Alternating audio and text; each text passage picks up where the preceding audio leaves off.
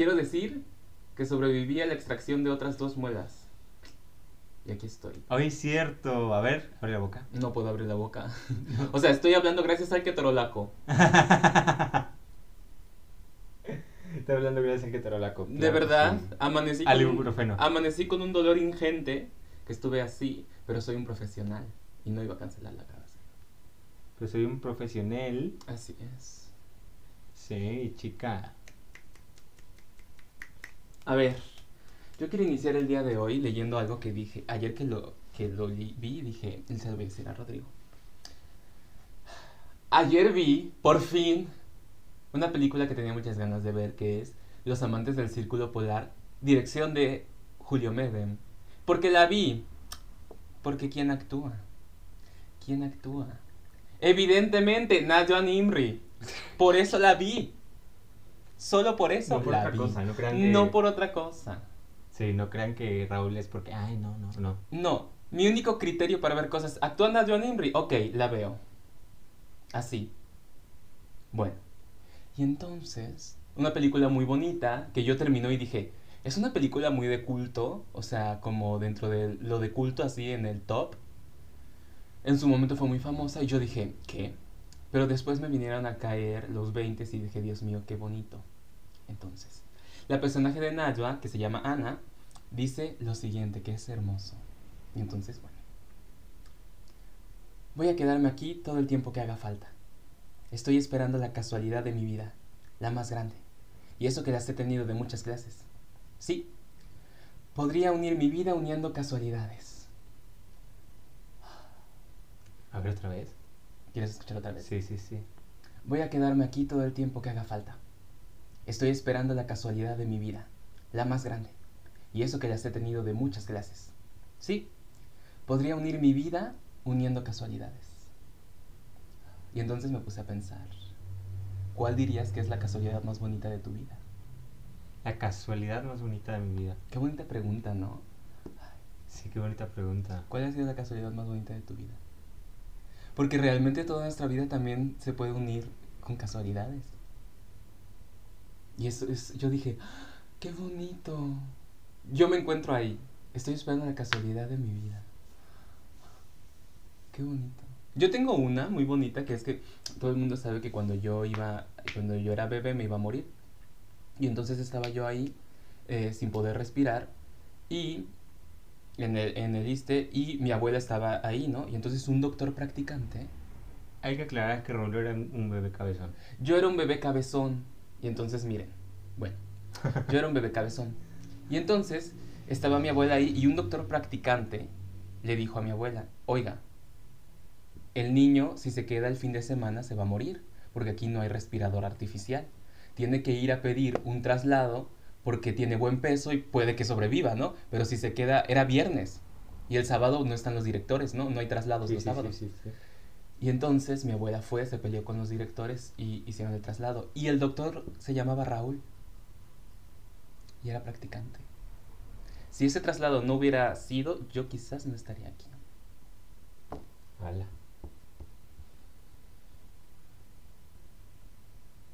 A ver, la casualidad más bonita de mi vida.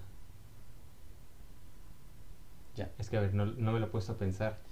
Es algo muy, muy profundo, ¿no? Sí.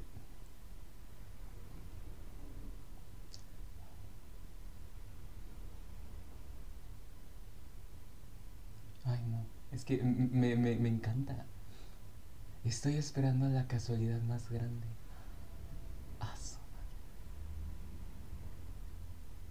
Me encanta. Es que toda la película es una historia de amor que se teje a partir de casualidades. De, de, de cosas que suceden como por azar.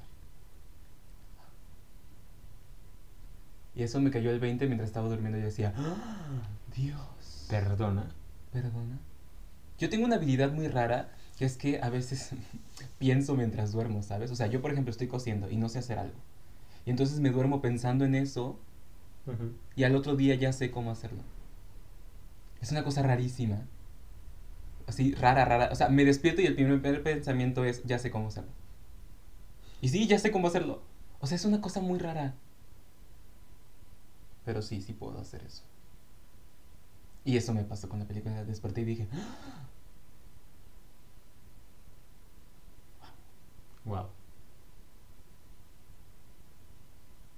te trepané el cerebro, ¿verdad? Sí, me trepanaste un poco. Lo voy a llevar de tarea. Llévatelo de tarea. ¿Cuál ha sido la casualidad más bonita de tu vida? Próximo capítulo, que no sé cuándo lo grabemos. Eso. Ve la película. Sí, sí, lo voy a llevar. Yo la encontré en una página rumana. Rara, rara, rara. Si quieres te la paso. Rara, rara. Rara, rara, rara, rara. Ahí la encontré. Ahí mismo. Me costó muchísimo, pero lo logré, chica. Mira, 10 pesos. 10 pesos. Genial. 10 pesos. Voy a dejar aquí porque es de tu hermana, seguro. Ok. Ok. Este. Pues nada. Hoy vamos a hablar otra vez de reseñas de libros. Claro que sí. Porque Raúl, aunque no lea mucho, suele leer. Suelo leer. De repente. De repente. Y este libro, ya ven que el pasado fue de, de The Killing Joke. Así es. Yo le dije, bueno, pues tú lee este. Así es. Lo voy a citar. No lo ven. No, no se ve. Gabriel García Márquez. Memoria de mis putas tristes. ¿Qué fue su última novela? Yo no sabía. Fue su última novela. A ver, todos conocemos a mi querido Gavito, ganador del premio Nobel. Este. No sé, o sea, es un. Es el, el escritor latinoamericano por excelencia, creo yo. Sí. Sí. Creo que es eh, como el más mundialmente conocido, sí. Sí, sin duda. El escritor latinoamericano por ex- así como los como todas las palabras, ¿no? Memoria de mis putas tristes es un libro muy raro, muy fuerte y muy bonito a la vez. Mm. A ver, es un- una novela de o sea, en este editorial tiene 84 páginas. 84 páginas. Páginas así de chiquitas, con una letra decente. O sea, no es una novela de- que sea, que sea larga como lo es, no sé, El amor de los tiempos del cólera o Cien años de soledad. O este, la, la, la otra que escribió. Algo de Doña Erendira y no sé qué. Unos títulos así rarísimos, pero bueno. No, es que lo- todas las demás creo que son un poco más cortas. Creo que la hojarasca, el, el olor de la guayaba es muy bueno también. Mm. Bueno, es una novela corta, o sea, relativamente. Pero es una novela que trata muchos temas. Así, o sea, porque nada más de repente estás leyendo y mira, miren cómo empieza. Leer. ¿Cómo empieza? Empieza con una cita de un autor japonés. Sí, empieza con una cita de Yas- Yasunari Kawabata. Yasunari Kawabata. De la Casa de las Bellas Durmientes. Que dice: No debía ser nada de mal gusto, advirtió al anciano Eguchi, la mujer de la posada. No debía poner el dedo en la boca de la mujer dormida, ni intentar nada parecido. Ahí nos da un buen preámbulo de lo que se viene. Es un gran preámbulo, o sea, tal vez esta cita no tiene tanto sentido cuando la lees así, a secas, ¿no? Y empieza así en el capítulo 1, que tiene creo que cuatro capítulos, no me acuerdo cuántos tiene. Creo que son cuatro. Son cinco, creo. ¿Cuatro o cinco? Cinco, mira. Ujú, Son cinco. Cinco capítulos, o sea, no es nada. Y el primer capítulo empieza. El año de mis 90 años, quise regalarme una noche de amor loco con una adolescente virgen. Así. Así, o sea, y dices, ok. Ok. Literalmente yo fui ok. así. Es o sea, que- mi cara fue esta. Yo no sabía con qué... Nunca había visto nada de, de, de, de este libro. O sea, no sabía realmente con qué me iba a topar. Y dije, ¿qué? Dije, ¿qué? Entonces, tuve muchos conflictos. Tuve muchos conflictos leyéndolo. Es que es un libro muy, como les digo, muy raro. Muy, muy, muy raro, muy raro. O sea, ya, imagínense, esto se escribió, se terminó de escribir al menos en el 2004. Así es. O sea, se publicó en el 2004. Gabriel García Márquez nació en el veintitantos, no sé, a ver, por aquí tiene la semblanza. 1927, ¿Y cuándo se murió? no sé. En mi mente a veces eh, No se pensaba que seguía vivo. Es que no se ha muerto. Gabriel García Márquez vive en nuestros corazones. Vamos Yo. a ver cuándo se murió. Es el primer libro de García Márquez que leo, ¿eh? Gran, gran comienzo, ¿eh? Empezar con- por su última obra, bueno, su última novela. Sí. No es cierto, ya había leído un cuento que se llama El ahogado más hermoso del mundo. Uy, Ese, no, no es cierto. Ah, y también El rastro de tu sangre en la nieve también. el rastro de tu sangre en la nieve. Sí, ese es otro cuento que leí. Sí, sí. Sí, sí. Vi que es de los libros que menos realismo mágico tienen, de él. Sí, Y yo... Entiendo que el realismo mágico es mm, esta cuestión de poner cosas un poco oníricas, fantasiosas, dentro de tramas como muy normales. Pero una característica vital también del realismo mágico es el tiempo cíclico. Es decir, todas las cosas se repiten. ¿No? O sea, es cíclico. Y realmente el libro regresa al principio. sí. O sea, el final es el principio. Regresa a la primera imagen cuando se despierta, pero con 91 años. Está acomodando, creo que está, está acomodando su... Es, es periodista, el personaje, y está acomodando las... Creo que tampoco se dice cómo se llama, ¿verdad? Sí, creo que sí se ¿Sí? dice. Yo solo sé que le dicen como el viejo. Creo que sí dice en algún punto. No sé. Pues no sé cómo se llama el personaje. Bueno, Gabriel García Márquez murió en el 17 de abril de 2014. O sea, hace 8 años. Mi maestro de español dice que lo llevaron un día allá a la facultad de letras. ¿A poco? Sí, lo conoció. No mames. Qué fantasía.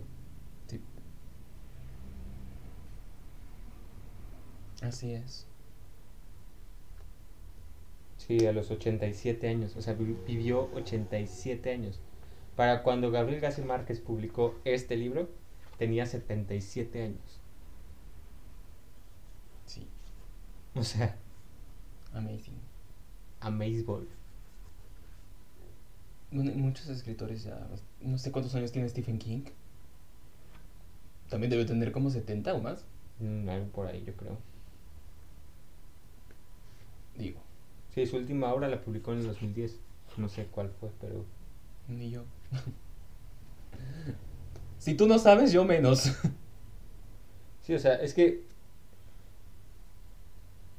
O sea, piensen en García Márquez como de los latinoamericanos, el que más se volvió famoso, pero pues también está Cortázar, está Carlos Fuentes, pues los poetas que ya todos conocemos, este Borges es mi papá. Borges, exacto, Borges me cae muy bien. no sé, otro mexicano, mm, puede ser, Bueno, hay un mexicano que se llama Sergio Pitol que estuvo en la sí. universidad. sí, fue director de la biblioteca del universitario mucho tiempo, este, José Luis Rivas, Ah, que te gusta, ¿no? Me- El me que compuso la de Sandunga, ¿no? Sí, José Luis Rivas. Bueno, X. Sigamos leyendo.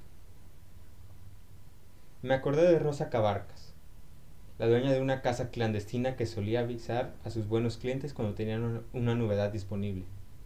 Nunca sucumbí a esa idea ni a ninguna de sus muchas tentaciones obscenas. Pero ella no creía en la pureza de mis principios. También la moral es asunto de tiempo decía, con una sonrisa maligna, ya lo verás. Era algo menor que yo, y no sabía de ella desde hacía tantos años que, que bien podía haber muerto. Pero al primer timbrazo reconocí la voz en el teléfono y le disparé sin preámbulos. Hoy sí. Es que te digo que yo tengo una, una serie de... Pero me pongo a pensar y digo, ¿este es mi juicio moral? Evidentemente es mi juicio moral. Es que, o sea, Pero Najwa me ha enseñado y dice, ¿a quién le importa la moralidad cuando estás haciendo arte? Y yo... mm. O sea, pensé, ¿está mal que yo me acerque a este libro a partir de mis juicios morales? Y dije, pues puede ser. Y entonces seguí, ¿no? Y luego dije, mmm, qué difícil. Qué difícil. Porque claro, es un, es, es un señor de 90 años que, que está con una niña. de 14. Con una niña. Y dices tú, "Uf, O sea, literal podría ser su bisabuelo. sí. Dices tú, uff, uff. Mm. Pero claro, es un libro, es como chica, relájate un poquito. Pero, no sé, o sea, tuve ese conflicto, ¿sabes? Sí. Pero mm, pensé, si yo tuviera que interpretar al viejito este, dije yo, wow, qué, qué Hay cosa". una, hay una, Hay una película. hay una película. Mi papá me dijo, ve la película. Y yo, eh, voy a leer el libro. Evidentemente voy a leer el libro. Lo tengo que leer, lo tengo que terminar. Porque encima llegué al capítulo 3 y no pude más. Dije, no puedo. no puedo. Y entonces eh, lo dejé y volví a empezar. Volví a empezar y dije, ok, sí puedo. Además, o sea, tiene, hay imágenes muy bonitas. A mí me gusta mucho una frase cuando narra lo de con la que se iba a casar. A ver, es que es un señor que ha tenido no sé cuántas mujeres y se ha acostado con no sé cuántas mujeres. Y se jacta de que a los 90 años tiene apetito sexual y se jacta de todas esas cosas. Y entonces nunca se ha enamorado de nadie y de repente a los 90 años descubre que se enamoró por primera vez, ¿no? De una niña. Y, en- y entonces hay una parte donde narra un, un pasaje de alguien con quien se supone que se enamoró y se va a casar y dijo, pues yo no me voy a casar. Y me gusta mucho la de, y recé por ella y recé por mí y juré, o sea, recé porque no nos volviéramos a topar en nuestra vida, ¿no? Y yo, "Uy, ¿cuántas veces no he estado yo ahí? Y recé porque nunca nos volviéramos a ver en nuestra vida. Uy, sí, Chica. sí, chica. Dije yo, Chica. "Guau". Entonces hay una, hay una parte narrativa como muy bonita que digo, wow. Y otra parte temática que digo,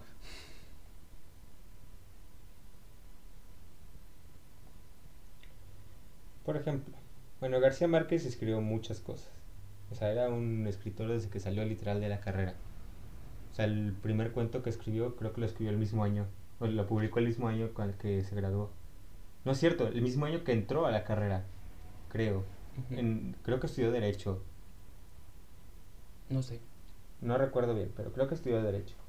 Y publicó este. Por aquí está, espérenme. San Wikipedia. I don't know.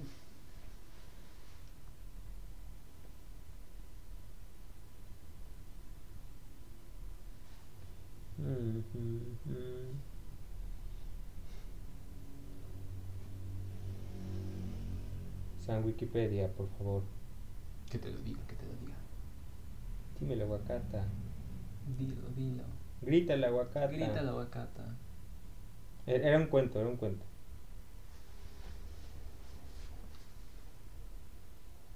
Oye, el personaje de Rosa Cabarcas me parece muy, muy peculiar, muy interesante. Yo lo relacioné mucho porque leí también, obviamente, la primera novela de García Márquez que leí fue Cien años de soledad. Ay, no. Así. No, yo no podría. Así, te lo juro. Yo no podría. Definitivamente no podría. No, no podría.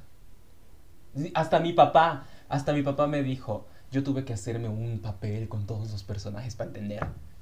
Y yo, Es que lo, lo, lo curioso de Cien años de Soledad- hay que hablar un día de Cien años de soledad. ay chica, para que yo lea 100 años de soledad tengo que entrenarme.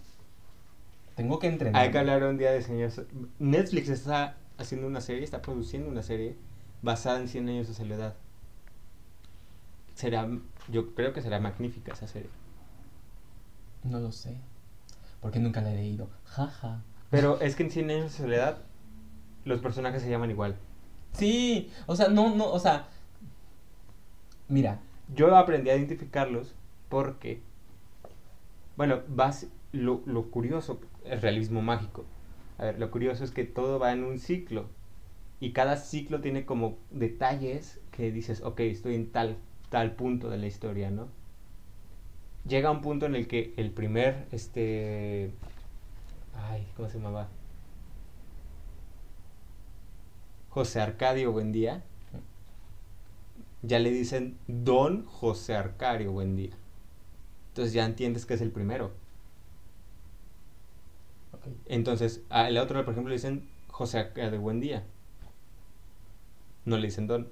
A otro le dicen solamente José Arcadio. A otro solo le dicen Arcadio. Y también pasa lo mismo con los aurelianos. El coronel Aureliano Buendía. Aureliano Buendía. José Aureliano Buendía. O sea, se llaman igual, pero siempre hay como distintivos en los personajes que, que te ayudan a entender la historia y llevar un, un cronograma. Yo también tuve que hacer el árbol genealógico de la familia Buendía, porque si no, lo- no entiendes nada. Ay, chica, es que. Mira, no me jacto de esto. Y luego pero- sucede a incesto y no sé qué, y, y, y uno se coge a la tía y otro tiene un hijo con no sé quién, o sea, No me jacto de esto, pero mi nivel de cultura no, no lo soporto, no lo entendería, ¿sabes? O sea, soy, soy demasiado tonto para, para... Soy demasiado inculto literario para leerme ese libro. O sea, tengo que leer muchos otros para prepararme para ese. O sea, lo tengo así como en el top y digo, algún día. Pero en este momento, mi cultura no me da, ¿sabes? No me da. no mames, se llamaba, no me acordaba de esto, o sea, ahorita que lo leí dije, sí, es cierto. Gabriel José de la Concordia García Márquez. Oh, increíble. Qué nombrezote. Qué nombrezote. Algún día lo leeré, algún día. Pero tengo que entrenarme, ¿ok? Digo. Digo. Otra cosa que me gusta mucho y me gusta y no puedo es eh, como la narración. Hay como muchas cosas como humanizadas y eso me gusta mucho. Y de repente hay un montón de detalles para regresar al primer punto y digo, a ver, ¿en qué estábamos? O sea, ya me fui con toda la otra parte de por qué los rayos del sol te molestan o cosas así. Y ya me perdí de dónde estábamos. O sea, ¿qué me estabas contando? Y digo, ok, amo, me gusta mucho este, esta eh, forma de narrar. Me gusta, sí, sí, me gusta. Pero de repente me pierdo, entonces por eso me fue muy difícil. Te digo algo muy bonito. El otro día vi un TikTok que decía, ¿por quién creo que fue escrito mis amigos? ¿no? Entonces, tal, por eh, un papá contándole a sus hijos eh, su adolescencia. ¿no? Entonces, por ejemplo, Sebastián fue escrito por un papá que le está contando a sus hijos su adolescencia. ¿no? Tú fuiste escrito por García Márquez. Ja. No mames, qué privilegio. Sí. Bueno, por el tipo de narración de esto, yo digo, Rodrigo fue escrito por algo así. Soy realismo mágico, chica. No sé si eres realismo mágico, pero es como este tipo de narración, eso eres. Sí, sí, sí. Bueno, no encuentro el primer cuento que publicó García Márquez, no lo encuentro. Pero, por ejemplo, es que tiene... La hojarasca es un muy buen libro, muy- una muy buena pe- novela. Yo estoy que quiero leer este... Los funerales de Mamá Grande, que hace alusión a Úrsulo Galván, Gavilán o Galván, de Los 100 años de soledad. Este... mm, pues escribe varios reportajes. eh, tiene una obra de teatro, se llama Diatriba de amor contra un hombre sentado. Te digo que tenía unos títulos que dices tú, Dios. Chica, Escribió que- guiones de cine. Pues sí lo creería.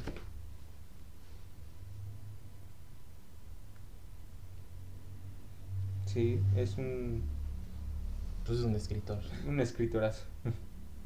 O sea, murió a los 87 años, chicas, ¿qué querías? Y empezó a escribir, a publicar, no sé, a los 20. No sé. Sí. A mí me contó mi maestra de español que lo que les dijo este Márquez es que Él escribía un borrador, ¿no? Entonces lo guardaba en un cajón. Y pasaban un año, seis meses, y lo volvía a ver. Y lo reeditaba, le cambiaba cosas y lo volvía a guardar. Porque la- él decía que la tarea de escribir era lenta. Era un proceso muy lento, ¿no? Sí, Porque hay que dejar los textos reposar. Entonces después los agarras y dices, ah, ok. Yo un tiempo de mi vida, un muy buen tiempo de mi vida quise ser escritor, pero descubrí que era un mediocre porque leía muy poco. Ok.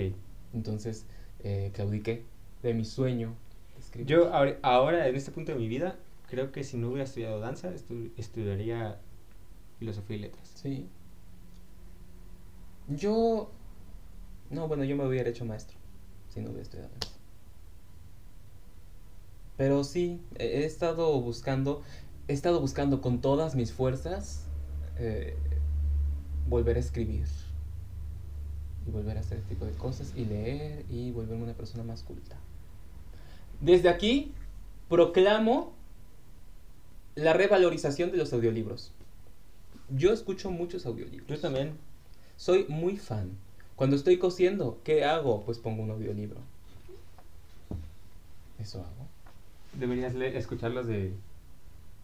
Los de Cortázar. Son muy buenos. El- así con narración me gustan mucho los audiolibros de, Co- de Es que. ¿sabes qué? Lo que, te- lo que dije en el otro episodio. Hay, hay, espérame, hay un audiolibro narrado por un escritor. Que no me acuerdo qué, qué obra es. Que yo dije, no mames, impresionante, o sea, no puede haber otra cosa mejor en el mundo. O sea, es un libro narrado por el mismo autor. Ah, increíble. Lo voy a buscar porque creo que lo guardé en YouTube. Ok. Lo que concluí es que mi ser latinoamericano es un poco pequeño, ¿sabes? Sí, es como pequeño. Es que en este momento de mi vida, no sé, no sé qué es de mi vida. Entonces en este momento de mi vida, como que mi ser latinoamericano es como chiquito.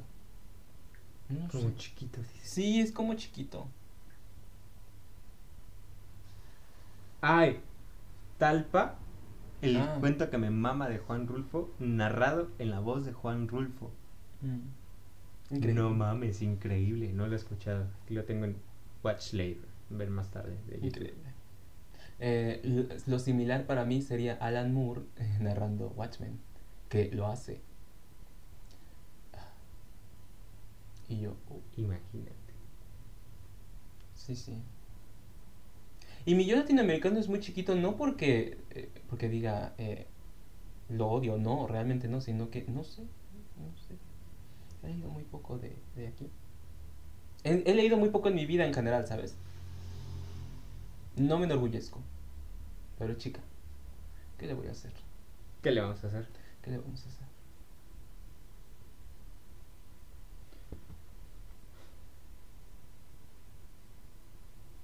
Ya. Es que, a ver, Memoria de mis cosas tristes es... Yo no sé por qué creo y siento que lo escribió en base a sus, a sus desventuras o a, su- a sus experiencias de la vejez. ¿Tú crees? Porque habla mucho sobre esto de que, güey, ya no puedo ni caminar bien, o sea, ya me cuesta trabajo ir a la editorial, a la editorial donde trabajaba, ya me cuesta trabajo hacer esto, esto, esto, ya me, o sea, la gente ya ni siquiera se, se, se mufa en, en llevarme la contraria, ¿no? Porque soy así de viejo y así de experimentado. Imagínate a alguien, un- por ejemplo, un escritor, también es un escritor, también es por eso digo que Sí. tiene que ser algo relacionado con él sin pedos. Porque es un escritor que lleva años escribiendo para el mismo periódico y el periódico ya es como de... Pues qué te digo. Pues sí, solo lo tienen ahí por lástima. Por lástima, pero pues porque es el escritor que es. Y igual García Márquez en un momento se sintió así. Ya. Es que uno de los temas también es esto de la vejez, ¿no? De, del, del- de la tristeza y el desamparo de saber que eres viejo. Y que ya no te queda más por vivir. Ay, pero hay una parte hermosa que me gustó mucho. que... O sea, cuando... Es que eh, eh, es hermosa y a la vez la escena es toda perturbadora. Regresa a esta casa de, prostitutas y está ahí la niña. Y entonces él se acuesta con ella a dormir y entonces dice, me di cuenta, yo creí que a los 90 años la vida se me iba a acabar y me di cuenta que de repente que era una cosa maravillosa y que valdría la pena como una carne al asador voltearme del otro lado y hacerme otros 90 años. Y yo, ok. pues es que, no mames. O, sea, o sea, dije, qué bonita metáfora. Yo me muero, güey. Yo, me muero. Oh, ok. Eso me pareció muy bonito, muy bonito. Voltearme y hacerme otros 90 años. Claro, esa añoranza de volver a, o sea, de, de tener más tiempo. Y a la vez es la, la, la mala noticia de darte cuenta que a tus 90 años estás empezando a vivir. Sí. Y entonces es como, necesito más tiempo. O sea, ¿por qué me... También le pregunté, ¿por qué te conocí tan viejo? Hay, un, hay, hay una obra que se llama Caruso, que escribió este, Lucio Dalla para, para Pavarotti, que habla de la historia de Rigoletto Leoncávallo, que fue un tenor, que tiene la misma historia. O sea, Rigoletto conoce al amor de su vida, que es una joven y él ya está viejo. Y entonces están en un crucero y la ve y Rigoletto desea con todas sus fuerzas tener más vida para quedarse con ella, pero ya no tiene. Ya no hay de dónde sacarle vida. Y entonces él anhela y, habla del reflejo de, o sea, te veo en el reflejo de mis ojos y yo desearía vivir más. O sea, tengo el deseo de, de, de, quedarme más tiempo, pero ya no puedo. Y es lo mismo. O sea, él desearía ser más joven. O sea, desearía tener un poquito más de tiempo para darse cuenta de que sí pudo amar algún momento de su vida. Y, es como... A mí me parece una historia un poco... Eh, del personaje es un poco patético. No en sentido de patetismo, de, de imitar, sino es patético porque tiene una vida tan monótona, tan aburrida, que, que, es como, ¿por qué sigues viviendo, no? O sea, ¿cómo sigues viviendo? Sí. Y de repente un día dice, pues, pues chica, me enamoré. Y yo... Se enamora y vuelve a recurrir a sus libros favoritos, Sí. su música favorita, vuelve a dar paseos por el parque, Sí. escribe mejor sus, sus columnas del periódico, porque está enamorado. Y Sí. te quedas así de... Yo, yo me quedé como... Claro. Es que tenemos como muy pensado que la vida es, es, es, es así, ¿no? Planeada. A los 20, en- a los 18 entras a la carrera, sales, tienes un trabajo, vives contento, ¿no? Él a los 90 años descubrió que podía amar. Cuando a nadie de las, del- de las parejas que tuvo las pudo amar. Simplemente era una atracción carnal. Y yo dije, "Mm, esos son los conflictos en los que me pones, chica. Porque por un lado digo, eh, viejito feo, Viejito, viejito feo. mañoso. Y por otro lado digo, chingada madre. Mira, aquí así en... Es el 1, 2, 3... El cuarto... No, el quinto párrafo de, del libro. Durante 40 años fui el inflador de cables del Diario de la Paz, que consistía en reconstruir y completar en prosa indígena las noticias del mundo que atrapábamos al vuelo en el espacio sideral por las ondas cortas o el código Morse. Hoy me sustento ma- mal que bien con mi pensión de aquel oficio extinguido. Me sustento menos con la, Eso me encanta. Con la de maestro de gramática castellana y latín, casi nada con la nota de dominical que he escrito sin desmayos durante más de medio siglo, y nada en lo absoluto con las ga- gacetillas de música y teatro que me publican de favor las muchas veces que en que vienen intérpretes notables. Nunca hice nada distinto de escribir, pero no tengo vocación ni virtud de narrador. Ignoro por completo las leyes de la composición gramática. Y si me he embarcado en esta presa es porque confío en la luz de lo mucho que he leído en la vida.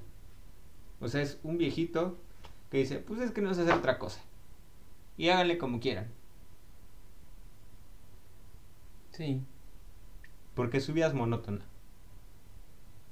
Pues sí, sí. Y es que cuando te empiezas a narrar es como que nunca le importó nada en la vida, ¿sabes? Es como simplemente estoy aquí. Eso es una cosa que el otro día descubrí con Terry Jaime Altozano, que es que hay gente que de repente dice, me encontré en esa situación. No sé cómo llegué, Sí. simplemente me encontré en esa situación. Me encontré a mí mismo en esa situación.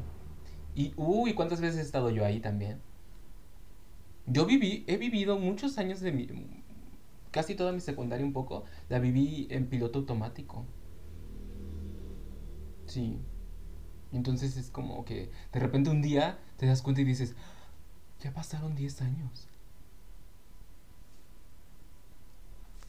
O sea, de repente te paras un día y dices, A mi mamá le pasa mucho y le pasó ayer. Una prima mía cumpleaños el 28 de, febrero. Y va a cumplir ahora 27 años. Y. Y mi mamá nos pregunta: ¿Cuántos años va a cumplir? 27. ¿27 años? Yo la vi nacer, yo la cargué en brazos. así es la vida. Sí. Pues como lo que dicen en Pinocho, ¿no? Lo que pasa tiene que pasar y después nos morimos. De- sí, o sea, a mí me... Y esto me ha pasado de... A ver, es que yo desde que soy niño soy un puto viejo. Y entonces de repente me pasa y digo, ya ha pasado tanto tiempo. Dios. digo, Dios mío, ¿en qué momento? Y entonces creo que el tema principal de la novela es ese, es decir, pues mira, a los 90 años todavía, todavía hay vida. A los 90 años todavía te pueden pasar cosas. ¿Cuál es la casualidad más bonita que ha pasado en tu vida? Él tiene la casualidad de eh, a los 90 años le da el venazo de llamar a Rosa Cabarcas y conocer el amor en una prostituta que él seguramente creía que nada más iba a tener una noche y ya. ¿Sabes qué fue lo, lo- Es que mira, la relación de Delgadina se llama Delgadina la, la muchacha. Bueno, tiene otro nombre, pero ya conocemos. Él le pone delgadito. Él le pone Delgadina, sí. Este... Porque creo que, o sea, sí le puso Delgadina porque no quiere conocer su identidad. No, no quiere saber su nombre. Este... Sí, ahora que recuerdo creo que no, no, él no- nunca dicen su nombre. Pues el vato dice, no, pues es que quiero una virgen. O sea, quiero una noche de pasión con una virgen. Y pues Rosa Carbarcas le dice, pues, güey, o sea, está cabrón, o sea, no, no, no, pues no, no te puedo conseguir una virgen. Dice, pues no sé, o sea, yo quiero con una virgen. Que sea virgen, o sea, no, no esas que dicen que son vírgenes y tienen, ya tienen experiencia, ¿no? Sí. Y entonces dice, no, pues solo que sea alguien muy joven. Pues no me importa, yo quiero, quiero, quiero desvirginar a alguien, ¿no? Y llega el día, para esto Rosa Cabarcas ceda a la niña para que no tenga miedo. Porque luego nos enteramos que la niña, pues es, ya saben, de, de este, de familia pobre, que sus papás no sé qué, o que creo que Trabaja cosiendo botones. trabaja cosiendo botones en una fábrica de textiles. Sí. Entonces, pues su manera de obtener más dinero, pues es prostituyéndose por primera vez. Para mantener a sus dos hermanos. Exacto. Entonces, pues es, o sea, es como la, dice, bueno, pues no tengo de otra, ¿no? A los tres días le llama Rosa Cabarcas, le, le dice, conseguí a la, a la niña. Porque ella le dice a la niña. Y pues llega el vato en la noche, perfumado, arreglado, lo que quieras, y encuentra a la niña acostada desnuda en la cama, de espaldas a él. O sea, dándole la espalda. Sí. Y él se da cuenta que lo único que quiere hacer es desnudarse y acostarse del otro lado de la cama, levantarse al día siguiente sin que ella se dé cuenta y retirarse. Sin ni siquiera cruzar una palabra ni un contacto físico. Y así se mantiene por un año haciendo ese tipo de cosas. O sea, llegando con Delgadina a dormir o a platicar o a, o a regalarle cosas y pagarle. Sí. Básicamente está pagando una compañía, ¿no? Sí. Es una cosa que, por ejemplo, cuando una de las características de la belleza es que no la quieres poseer. Eres feliz admirándola. No la quieres para ti. La belleza es desinteresada en ese sentido. No la quieres poseer. Simplemente eres feliz con que exista. Esa es la experiencia estética. Belleza. Es un poco eso, ¿no? Es, es como fuerte porque tú lo que te piensas es que pues la va a violar a la niña, ¿no? Pero no. Lo único que quiere No, es, es nunca le toca un pelo. O sea, bueno, sí. Pero no, o sea, no le hacen nada, nunca. Sí, o sea, nunca, sí, nunca le hace nada particularmente, simplemente está ahí. Y la ve. Solo la ve. Entonces es como... uh, Voy a spoilear, obviamente. O sea, si no sabían que esto de haber spoilers, pues. sí, que es un libro de hace tanto. 2004, o sea, han tenido 18 años para leerlo. Digo, Digo, vaya. digo, vaya. Eh, al final, la niña creo que se tiene que ir de la ciudad. O se, o se va a trabajar, no recuerdo qué. O sea, pero dejan de recurrir, pues. Pero pues ya son cercanos, ¿no? Pues ya llevan un año frecuentando encuentros sin necesidad de ser sexuales. Pues cae el, el cumpleaños 15 de la niña y el señor este le regala una bicicleta. Sí. Sí, le regala una bicicleta porque Así la niña es. tiene que cruzar toda la ciudad para ir a la fábrica de autores. O sea, le regala una bicicleta. Y es que hay una, hay una parte también donde... Es que te digo que es como rarísimo. Bueno, no es rarísimo, lo, lo entiendo desde cierto punto. ¿no? Él llega y ve a la niña, este, muy arreglada. O sea, la ve con, con labial, con polvo, con sombra de ojos. O sea, arregladísima, ¿no? Y entonces él la ve y de repente le parece una prostituta y nada más le- les dice a todos que son unas putas y rompe el cuarto y rompe todo porque entonces ya no era la niña que él quería. O sea esa no era como la belleza que él quería. Yo creo que en ese momento se topa con la realidad de decir pues si esto sigue ella se va a convertir en, en- en una prostituta más. Incluso lo que llega a hacer para que no se convierta en una prostituta es comprar la casa de, de, Sí. de Cabarcas, de Rosa Cabarcas. Y, y desaparecer el putero. Sí. Es como extraño, no sé. O también hay una parte donde se le imagina, me pareció interesante esa parte, esa narración, donde se le imagina en su casa y dice, le pongo la edad que quiero. A veces la imagino de 20 años, otras veces puta de burdel con 40, reina de Babilonia a los 100. Entonces él, él se la imagina como quiere. Es un poco perturbadora, pero digo, mm, interesante forma de narrarlo. Entonces, como les, como les comentaba, entro yo en conflictos. Porque digo, coño, por un lado, qué bonita narración y por otro lado, pinche viejito. Pinche viejito mañoso. Pinche viejito mañoso. Cusco. Sí. Lado digo, pinche viejito mañoso. Sí. Sí, sí. Aún así lo disfruté, ¿eh? Disfruté. A ver, Es que es- costó mucho, Es un gran pero libro. dije, cuando terminó dije, O sea, vean esto, o sea, son 84 páginas, ¿qué más quieren? damn. O sea, sin- y hay PDFs, o sea, a mí no me hacen güey. Hay PDFs. Sí, yo le quería preguntar a mi maestro de español se me olvidó. ¿Por qué este libro es tan importante? Quiero saber por qué. Quiero saber por qué. Sí. No es que me parezca poco importante, simplemente genuinamente tengo el deseo de saber por qué es tan importante. Me parece, me parece muy bonito, pero quiero saber qué características tiene que lo hacen, que lo hacen ser, ¿no? Creo que tiene que ver con la polémica del nombre, con la polémica de la temática. Sí. Mira, les voy a leer los últimos dos párrafos de- del libro. Mis primeras palabras fueron para Rosa Cabarcas. Te compro la casa, toda, con la tienda y el huerto. Ella me dijo, hagamos una apuesta de viejos. El que sobreviva se queda con todo lo del otro. Firmado ante notario. No, porque si yo me muero, todo debería ser para ella. Es igual, dijo Rosa Cabarcas. Yo me hago cargo de la niña y después lo dejo todo, lo tuyo y lo mío.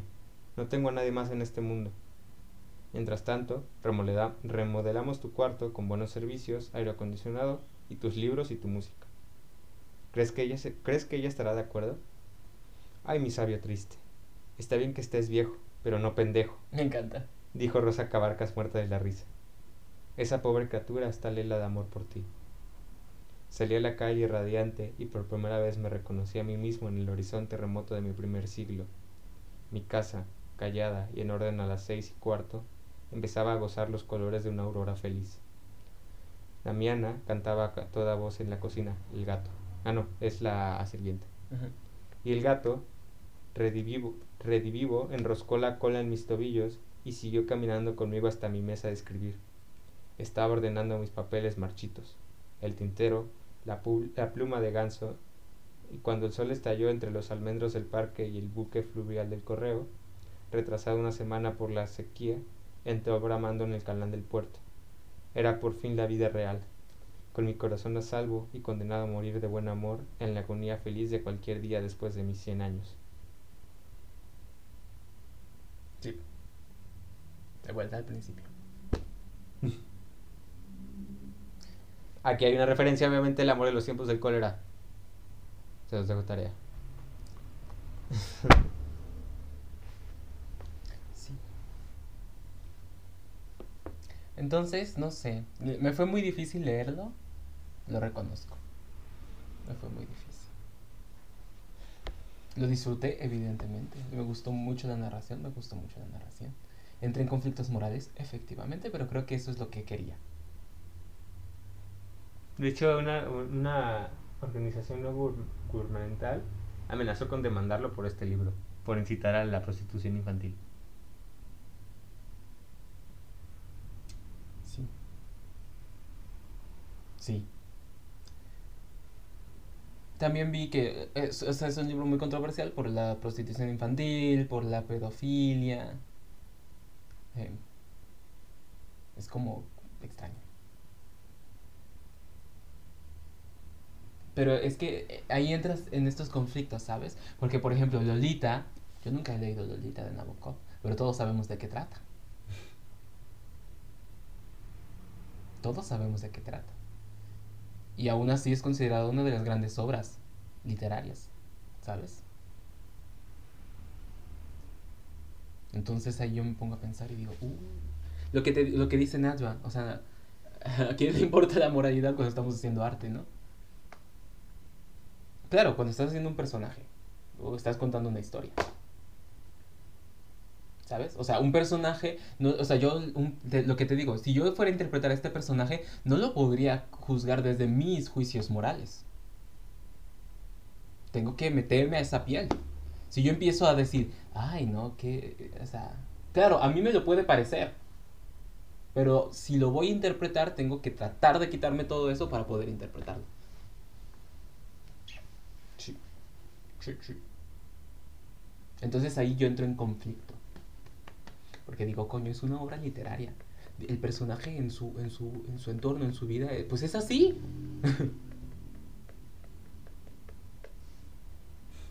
no sé, no sé qué pensar. No sé qué pensar. O sea, esa es mi conclusión, no sé qué pensar. No lo sé.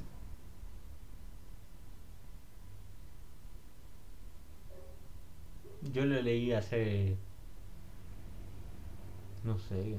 Menos de un año, pero más de seis meses. No sé hace cuánto. Y. Y a ver, o sea. Tal vez ahorita no lo volveré a leer. Lo quiero leer dentro de cinco años. A ver qué opino dentro de cinco años, ¿no? Pero creo que sí es un gran, una gran historia. Porque aparte de lo moral, o sea, aparte de, de ese conflicto moral que te genera, te hace ver las cosas desde otra perspectiva, ¿no? Con la madurez de un hombre de 90 años. Eso es verdad. O sea, sí, la narración toda esa es como, claro, este, este señor tiene 90. Con los pensamientos arcaicos de un hombre de 90 años. Y con las, y, y con las limitaciones de un hombre de 90 años. Pero con la experiencia, con la madurez que puede esto implicar, ¿no?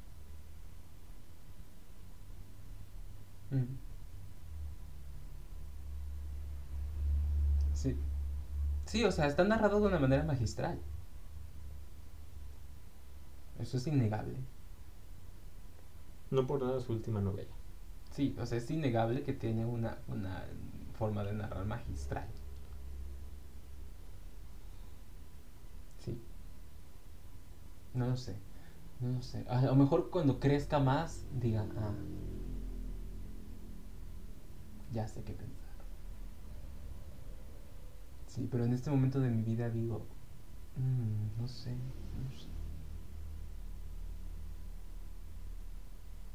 No sé. Lo que sí sé es que me llevo muchas herramientas narrativas. Eso sí lo sé. Y eso me gusta. Sí, eso me gusta. Porque me ha pasado que ahora pienso cosas y, la, y digo, ¿cómo la narraría este señor? Pues así. Ah, qué bonito suena. Y ya, lo guardo así en nota mental. Y sigo con mi vida. y sigo con el video. Me está gustando esta dinámica que tenemos de prestarnos libros y eso. Me obligo un poco a leer. Te obligas un poco a leer. Tengo un libro de Julio Cortázar que no he leído, pero cuando lo lea estoy seguro que me va a gustar. y te lo prestaré para que también lo leas y lo hablemos. Se llama Todos los fuegos, el fuego. Oh. Yo, la- mi próximo proyecto es un cuento que se llama Patriotismo de Yukio Mishima. Ese es mi siguiente. ¿Por qué? Porque vamos a hacer una obra de eso. Solo digo, Solo digo, digo, vaya. solo digo. Yo no sé, también voy a leer La tregua de Mario Benedetti. Y tengo ahí pendiente, bueno, estoy leyendo El perfume. Eh, tengo pendiente un inventario de poemas de, de Benedetti también. Cuentos cortos y cuentos de, bueno, narraciones extraordinarias de Edgar Allan Poe. Eh, tengo ahí algo de Rudyard Kipling. Tengo de Lorca. Ahí tengo varias cosas que tengo pendientes, pues. Pero alguno de esos será. Es que, por ejemplo, te pondría a leer El amor en los tiempos del cólera, pero es larguísimo.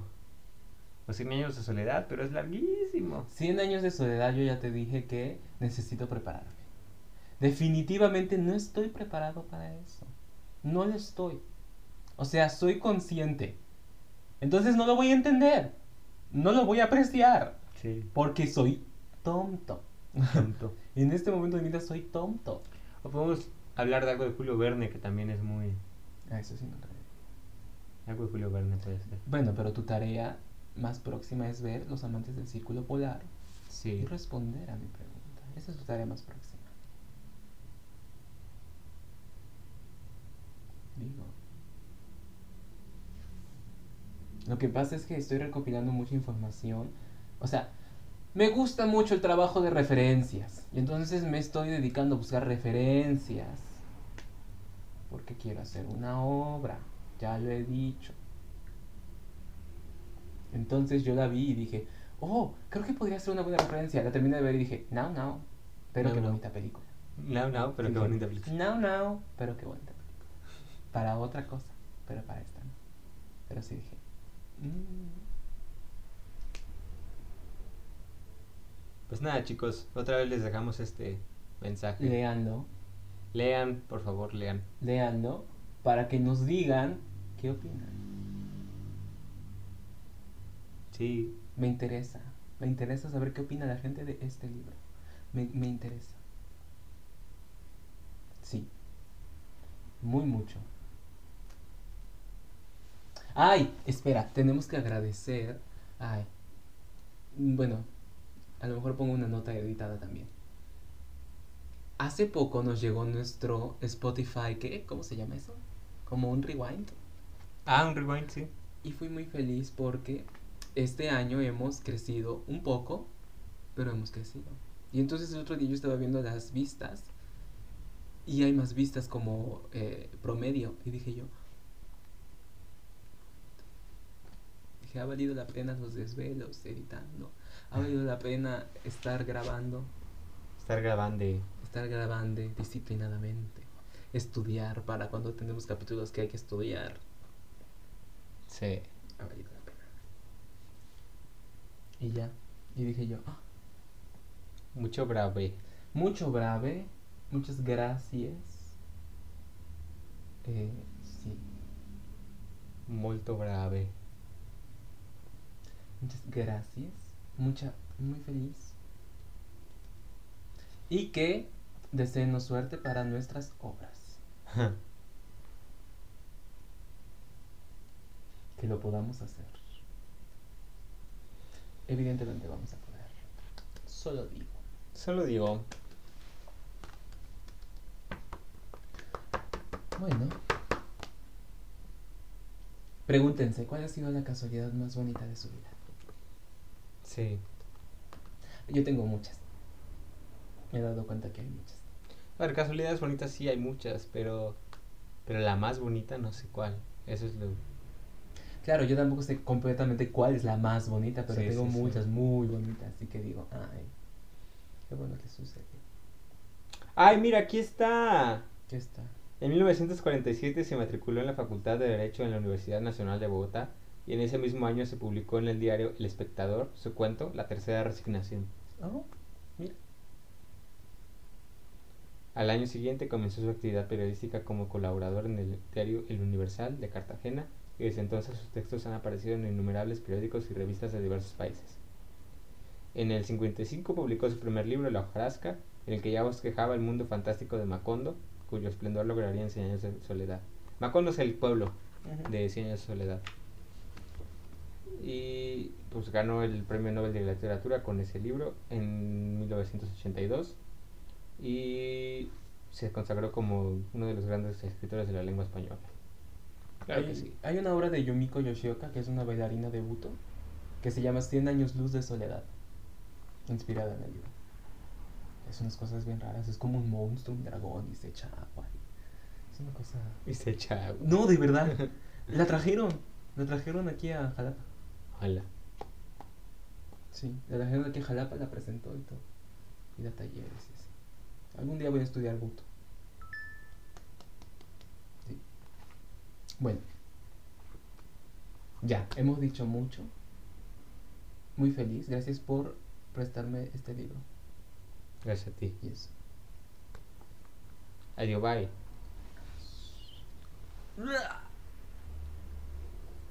Ay, no le di. Fuck. Fuck.